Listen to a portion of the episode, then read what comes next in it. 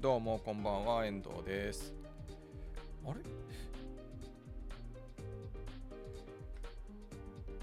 なんかまた画像のあれが今日の話題のところが古いのになってしまっている。うん。ちょっと今さっくり直しちゃおうかな。少々お待ちください。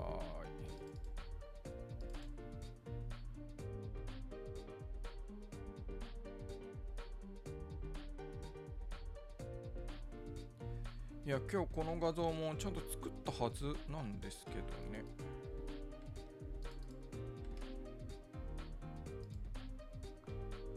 日付はちゃんと直ってるけどちゃんと保存してなかったかな。よいしょ。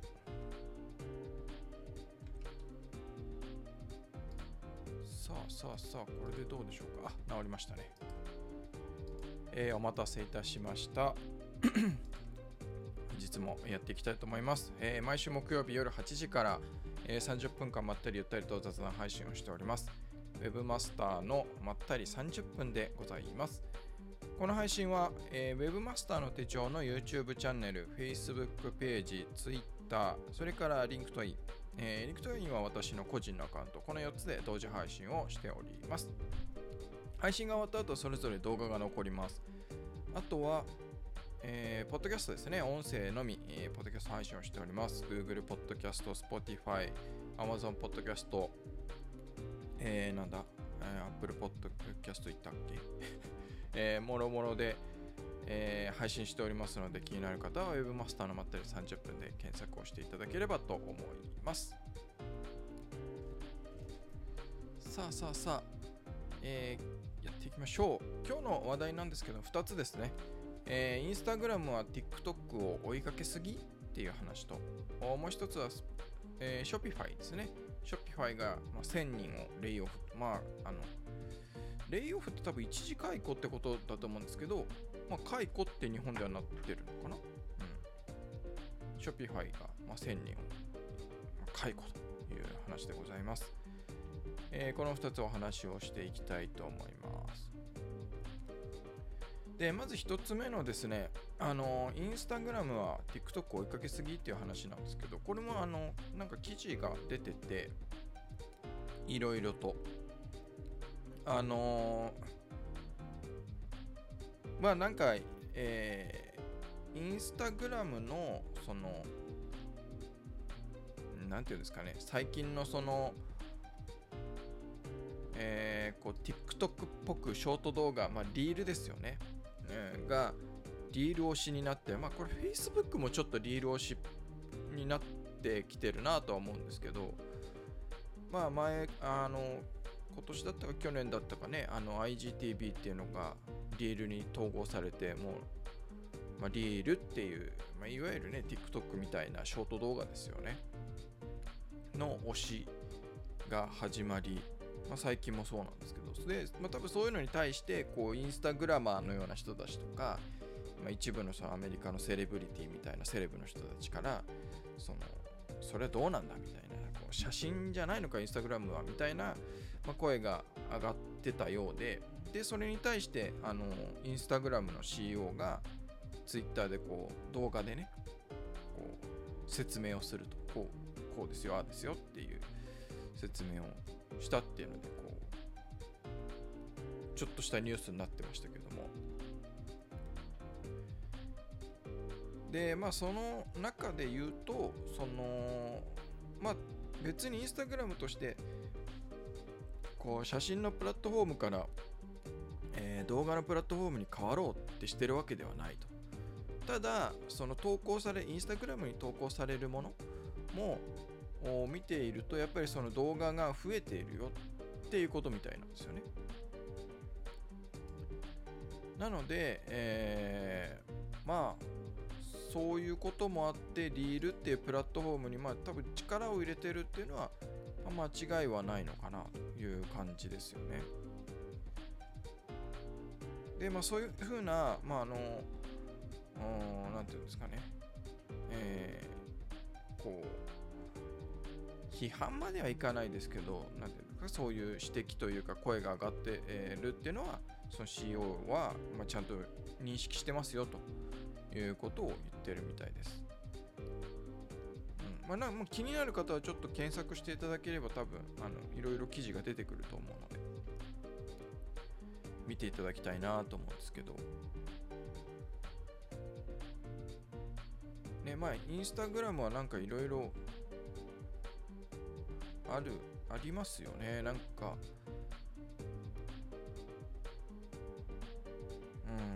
うん。まあどうなんですかね。僕はまあ別に動画があってもいいないいと思うし、まあ、写真も投稿してるし動画もあるしっていうのはまあまあまあまあ一ユーザーとして僕の例えば個人のアカウントは一ユーザーとしてなんか普通に投稿して楽しんでるだけなのでなんかねこうフォロワー増やしたいから例えばねこうトップのころを綺麗にこう一つのテーマに絞って整理してみたいなことはもう全然してないくてもうただただ、えー、写真とかあ動画を投稿する。だからあれですねそのショート動画例えば、えー、例えばゴルフの練習をしてるスイングの動画だとか、えー、この間もサップに行ったんですけどそういうサップの動画とかは、なんかわざわざ YouTube のチャンネルにショート動画として投稿するよりも先に、まあ、やっぱり Facebook とか、まあ、投稿するショそのショート動画の内容がね別にただサップ行ってきたよみたいな内内容っていうかそのただサップでぷかぷか浮いてるところの動画だったりするんでわざわざなんか YouTube チャンネルに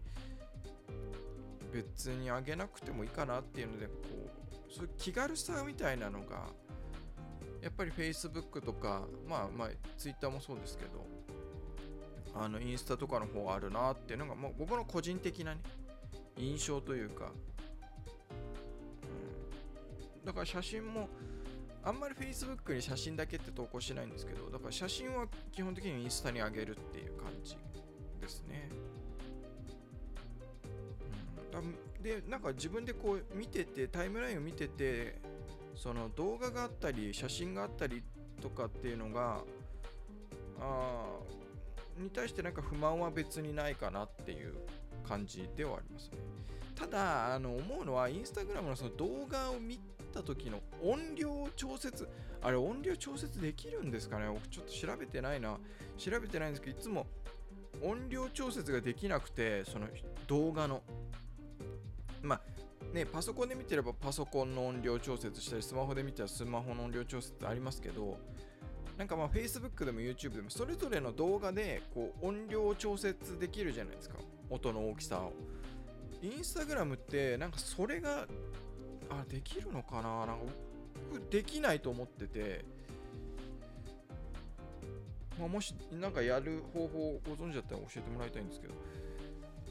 だからこう一回そので、大きいんですよね、音が。うん、で、一つそういう動画の再生するときの音を流すと、その後タイムラインで流れてきた動画も、流れてきたってこうスワイプして見ていったとき、動画出てきたときに、無条件で音が鳴るじゃないですか。音が出ちゃう。あれが僕ちょっとストレスなんですよね。だインスタのなんか写真だとか動画だっていうのにはないんですけど、不満は。その動画を再生した時の音量調節となんか2つ目以降の動画がタイムラインでこう流れた時に勝手に音量で音量オン音声オンになって再生されちゃうのは僕ちょっとなんか嫌なんですよね。そうあれちょっとなんとか改善してほしいなっていう。なんかあるのかな？あでもなんか前に検索した気がするんだけど。うん。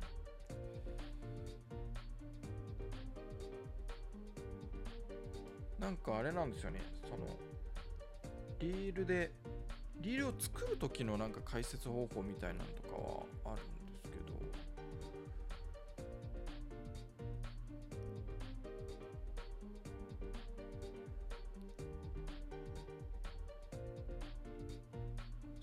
そうなんか今ちょっとググったんですけどインスタグラムでは1つの動画で音声をオンにするとその他全ての動画の音声がオンになりますこれがすごく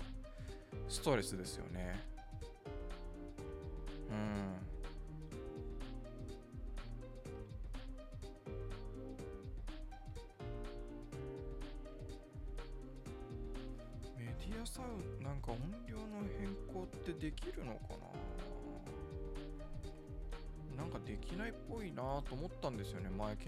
した時は。うん。そうだからそういうとこなんじゃないかなって。まあ確かになんかね Facebook 自体も最近こうリール推しになっててスマホで開いてもなんかストーリーよりも先にこうリールが出てきてストーリーを投稿するつもりでなんかやろう投稿し始めなんかね動画選んでとかやったらこうリールリールになったりとかそれは最初に確認が自分がしてないからダメだっていうのはあるんですけどなんかねタイこう Facebook のスマホのアプリをこう開いた時にパッと最初に今まではこう投稿する時の下にストーリーズグループライブ配信、ライブ動画みたいに並んだの。ストーリーズのとかリールになってて、で、ストーリーズとリールっていうタブで分かれてるんですけど、それもデフォルトはリールが選ばれてるんですよね。前はストーリーズだったと思うんですけど、それがなんかリールになったりとかして、なんかそうそういうとこ、そういうところをがでやっぱりリールをしてるんだろうなってまあだから TikTok の勢いがあるっていうのがもあるんでしょうし最近はねなんかやっぱ YouTube のショート動画とかもだいぶ広がってきてますしまあ見やすいですけどねショート動画って。あの分数が短いんで、まあ、YouTube だったら1分以内っていうのがありますしの動画じゃないとショート動画にはならないので。でサクサクこう見られてで、まあ、プラットフォームとしたらそのサクサクこういろんな動画をたくさん見ちゃうんでやっぱそのプラットフォームに滞在する時間が長くなるわけじゃないですか。だからそれが、まあ、プラットフォーム側としてもいいなっていうところではあると思うんですけど。うん。ねえなんか。まあどうなのかな。もっと写真だけ。まあ、これがねなんかインスタとかもまたこう動画のが増えてきたなって結果なんか TikTok みたいだなみたいなぐらいこう動画の割合が増えちゃったりするともしかしたら新しい SNS みたいのでまあ以前の Instagram のようなもう写真だけに特化してますみたいなのがまた出てきたりするのかもしれないですけど新しい形でね。うん。まあでもなんか Instagram は別に写真を切り捨ててるわけじゃないなとは思うんで、まあ、写真を楽しみたい人は写真を投稿すればいいし、ね、っていうなんかこうユーザーの楽しみ方に幅が広がったのかなぐらいには思ってるんですけど、まあ、これがなんかテキストがど、ううんね、投稿できるようになりましたとかなんかどうなんですかね。もうってなっちゃうともうほぼ Facebook じゃんみたいな。タイムラインのけなんか見え方が違うだけでみたいになっちゃったりする気もしますけど。あとなんか最近、あ最近ちょっと減ったかなと思うんですけど、なんか、インスタグラムってハッシュタグフォローできるですよね。えー、例えば、ハッシュタグ、まあ、東京とか、ジャパンとかね、その、誰かのアカウントをフォローするだけじゃなくて、ハッシュタグのフォローもできる。で、だから僕なんかゴルフとか、ああとはなんだろうな、いろいろキャンプとか、あとまあ F1 とか、そういうハッシュタグフォローしてたりするんですけど、あと、まあ、好きな地域、例えばロンドンとか、そういうのをこうフォローしてたりするんですけど、多分あれスパム、スパ多分てかスパムなんですけど、なんかね、見てる人、なんかツイッターで同じような人いるかなと思ったらな結構いるみたいで、その海外の女性のセクシー、でもなんか、なんていうのかな、通報しても、その、えー、エロ、エロ系で通報しても引っかからないぐらいの、うん、まあまあなんかモデルさんの写真って言えばモデルさんの写真みたいな。そういうのがそういうなんか例えば「ハッシュタグゴルフ」のところにそういうのに出てきてて全然これ関係ないじゃんと思ってでもその中にハッシュタグでゴルフとか入れてんのかなと入れてないんですよね。で、例えば何かのアカウントに誘導しようとしてるのがちょっとわかんないんですけど、でそういうのがもうちょっと先月とかかな、すごい増えて、で僕そういうのが来るたんびに通報してて、あのスパムっていうね、あの報告をして、でもなんかアカウントのブロックもできるんですけど、その一つ一つのブロックしててもなと思って、ただひひたすらにこう、えー、スパムの通報を送り続けてるんですけど、そういうのが出てくると、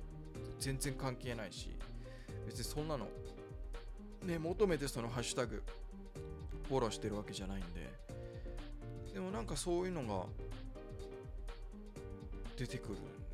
だどういうふうにあれはやってるのかよくわかんないんですけど。う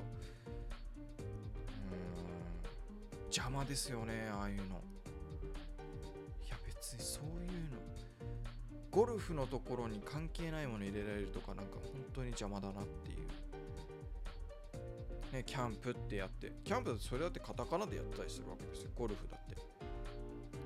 もちろん英語のローマ字書きをしてるハッシュタグもフォローしてますけど。通のなんか日本語のカタカナで書いてあるやつ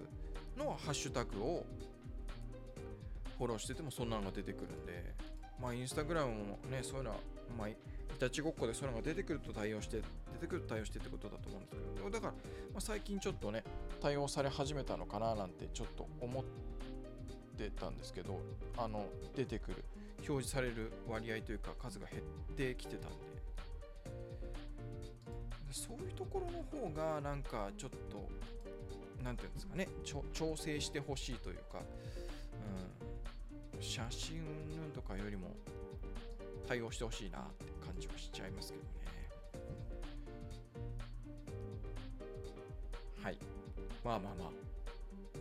えー、そんなわけでございます。なので、まあ気になる方は、まあ、インスタグラム、TikTok とかって検索すれば、あの、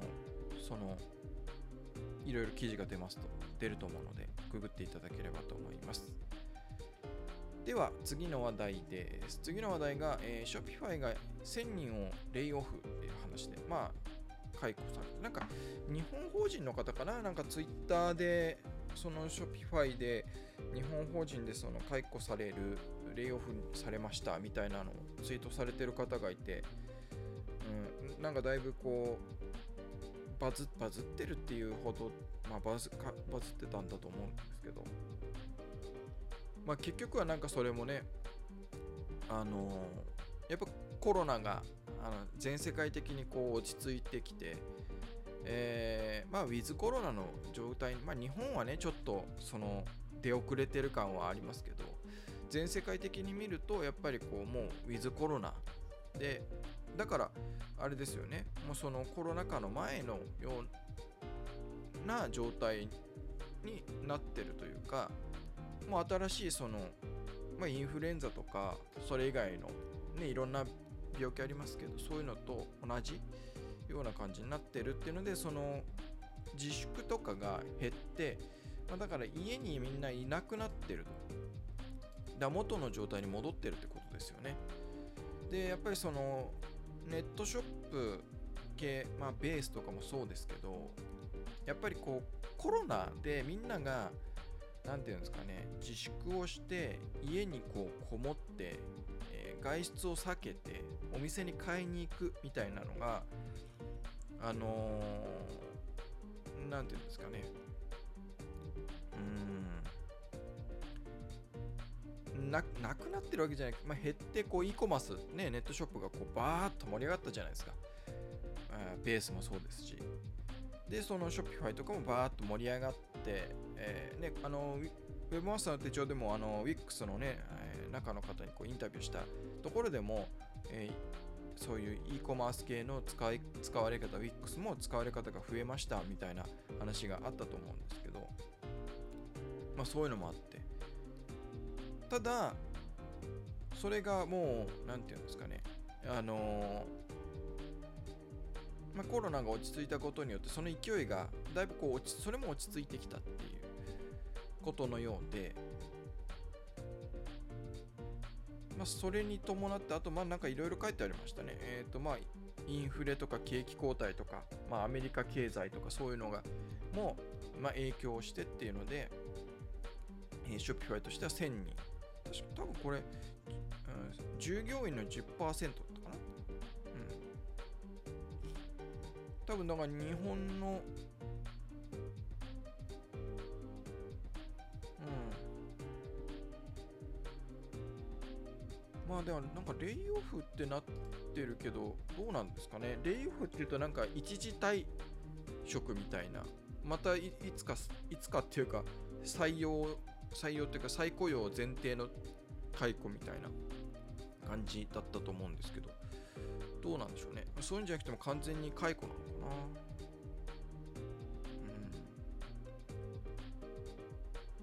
うん。ね、まあだからそういうので、これ全世界でってことだと思うんですけど、まあ、1000人っていうとねそれなりの、まあ、人数だなと思うんですけど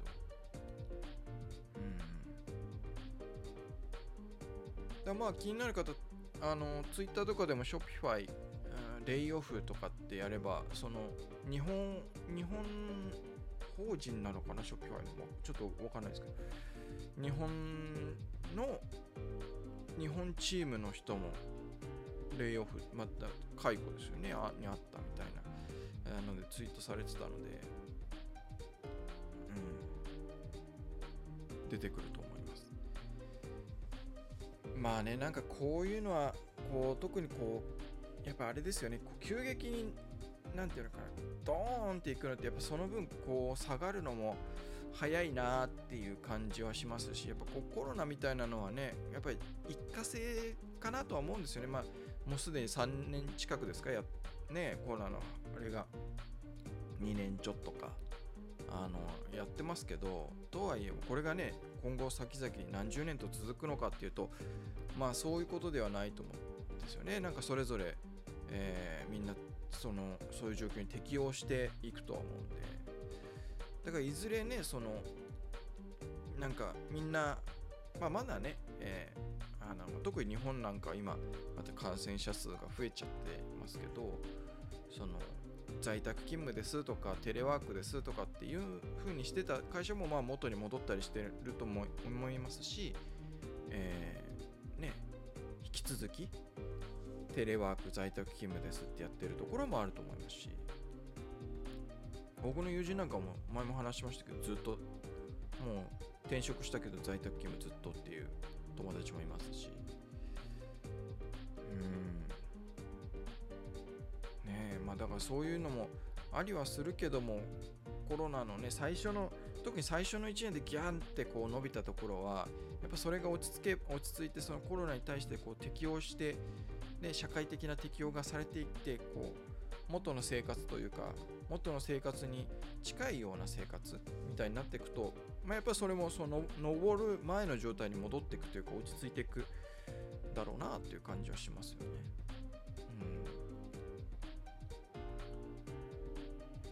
うん、ねえまあだからでやっぱりまあこの話はネットショップの時にも何度もしてますけどやっぱり e コマースネットショップってあのやればお金、ね、売れるかっていうとそんな簡単ではやっぱりないじゃないですか。っていうのは当然そのコロナになる前からコロナ禍になる前からいろんな会社が多分まあね B2C はほぼなんかありとあらゆる商品というかが、まあ、ネットで買えるようになったと思うんですよね Amazon もそうですし楽天もそうだし Yahoo ショッピングもそうだしそれ以外に例えばねベースとかあその、多くのクライアントでもお手伝いさせていただいてますけどそういうところなんかももう9年目とかですし、ね、コロナ禍になる前からいろんなとこ、もうほぼ、ほぼ全てって言っていいぐらい、その B2C の商品なんかで、こうネットで売るっていう EC サイトで売るとか、e コマースでやるっていうのをやってたところは、たくさんあったわけで、で、そこはもうやってるところ同士で、こうしのぎの削り合いみたいなこういろんなこう戦いがあったりいろんな工夫をして一生懸命こうねそれこそ広告出したりいろんなコンテンツ出したりとか、ね、キャンペーンやったりとかいろんなこう努力をしてこうやって切磋琢磨してる中でじゃあコロナ禍になったからっていうんでポンとじゃあ EC サイトやりましょうってネットショップ立ち上げましょうってポンってやって、まあ、うまくいったところもあると思うんですけどなかなかポーンといってももともとその活性化していた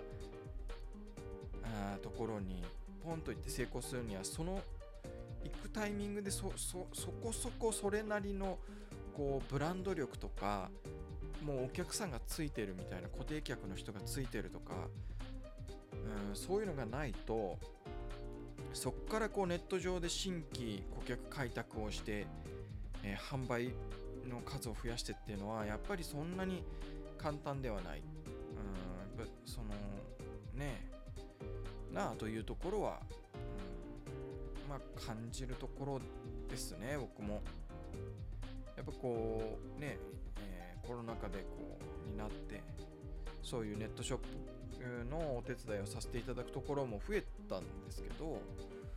まあやっぱり苦戦する、うん、なという感じはありますね。うんだからまあもちろんねそれはあのよく最近僕も言いますけどこう人が集まるところにその商品を出せばそれで売れるって、まあ、e コマース的なねネットで物を売るっていうところで考えれば例えば Amazon に出すとか、まあ、もちろんそれ Amazon に出したから楽天に出店したから売れるかっていうとそういうことではなくてその中での競争って当然あるわけですけどまだねオリジナルでやるよりかはうん可能性はあるのかなっていう。まあもちろんそれは商品にもよると思うんですよ。服とね食べるものとまた違うと思いますし生活雑貨だったら違うと思いますしその何を売るのかによって違うとは思うんですけど、うん、まあ特にねそのまあ二極化したのかな。そのコロナ禍でこうバーンとこう販路拡大したところもまあそれすごく少ないと思うんですけどね。すごく少ないとは思うんですけどまああったとは思うんですが。まあ多くはやっぱりなかなかうまくいかず、うん、やっぱ撤退とか。うんってことになっちゃうんじゃないかなって、まあ、これ結構ねそのコロナ禍でそのネットショップのブームがになってるところから僕もなんかこう雑談でそんな話をしてたような気はするんですけど、うん、そんなに簡単じゃないんでね。出せば売れるみたいなもんではない。んでね。難しいところではあります、まあ、だからこういうこのその Shopify のこうまあね従業員の10%を解雇したっていうのは、まあ、そういうのの象徴的な話題なのかなというか出来事なのかななんていうふうにちょっと思ったりしております。ねまあうんまあ、もちろんね、えー、コロナ禍が落ち着いたからといってじゃあネットショップ e コマース系がうんまあそのすごい盛り上がりはないかったとしても、まあ、元の状態に戻るっていうだけでも別にマイナスではないんで全然。ねまあこれからも伸びていくとは思いますし当然ね、うん、まあだから僕は注目してるのはもうやっぱライブコマースの方ですよね。とかまあどれだけこう SNS で、えー、物が買いやすくなるかとか特に日本国内においてですけど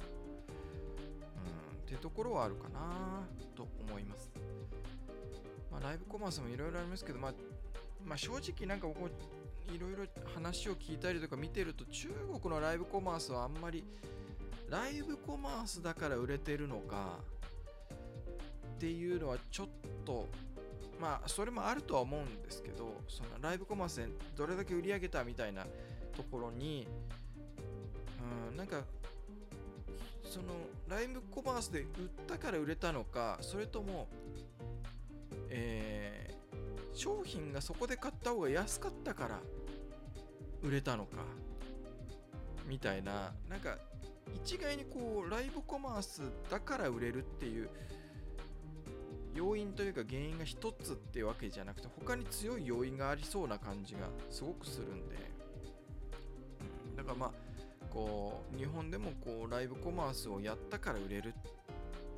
っていうことでもないのかなとは思うんですけどでもすごいポテンシャルはあるなと思ってるんですよね。インスタグラムのそのえっ、ー、とあそこどこだっけキャンプのメーカーあスノーピークか。スノーピークなんかもたまにインスタグラムのライブ配信とかやってましたけど新商品とかね出るときなんかは。でこう実際にこうねリアルタイムにこうコミュニケーション取りながらえー、これぐらいのサイズ感ですよとかこういうね、ね、使い方とかサイズとか色とかいろいろ紹介したりしててでそれを見なが見てる視聴者の人がこう質問をしたりしてそれに答えてリアルタイムで答えてみたいなのはまあ別になんかコロナ禍に関係なくあの全然有効なツールというかコミュニケーションツールだと思うんですよね。で僕はなんかテレワークというかこうイベントごとがあのこの間ベンチマークイメールであのもうブログそのインタビュー記事も出てますけどあのインタビューしに行った、えー、会社さんがあのあれですねあ名前出てこなくなっちゃったけどウェブサイトとかの作るのを勉強する専門学校というか学校を運営してたりする会社さ有名なとこなんですけど。あ名前がパッと出てこなく出てこないんですけど、まあ、そこの話を聞いたらもうコロナ禍前よりもイベントセミナー系は増えたっておっしゃっててでなんで増えたかっていうとみんながこうオンラインで参加するっていうことが普通になったっていう。だからもう今はもうほぼほぼ100%でそのコロナ禍よりも前よりもその回数イベントの回数は増えててでやってますっていう話をしてて、まあ、それはねそういう職業柄というか職,、うんまあ、職業柄のものもあるかなとは思うんですけど。だからね例えば地方の人がわざわざ、ね、新幹線とか飛行機に乗ってわざわざ東京のイベントにこう物理的に移動してこないと参加できなかったみたいなものがもう別にそのいる場所は東京にいなくてもどっか地方にいても別の場所にいてもそのセミナーとかイベント会場にいなくてもそこのねイベントに参加できる。でその話が聞けるみたいな。それこそ自宅で聞けるとかね。っていうのがこう普通になったっていうのはこれはなんかすごいいいことなんじゃないかなと思うんですよね。こうそれこそね地方と東京の情報の格差みたいなのもまあ、少しは良くなるんじゃないかなと思いますしこうやっぱ物理的にねこう移動しないとで1泊しないといけないとかになるとやっぱりハードルって高いと思うんですけどそれが別に家にいてその参加できる、ね、ってことになれば参加しやすさはもう断然的に良くなると思うんで、からそういうのはなんか別に悪いことじゃないしすごくいいことなんじゃないかなと僕は思うんですけどね。と思ってます。まあだからこれからこうこうなんていうんですかバランスが取れていくんでしょうね。こうコロナ禍がこうだいぶ落ち着いてきたことによってこう今までこうちょっと異様的な感じでこう突出してたものがちょっとこうバランスが取れ始めるみたいなことがあるのかなと思っております。はい。というわけで、えー、本日も30分過ぎましたので、今日はこれぐらいで終わりにしたいと思います。第291回ですね。えー、ウェブマスターのまったり30分は以上となります。最後まで、えー、ご視聴いただきありがとうございました。それではまた来週。さよなら。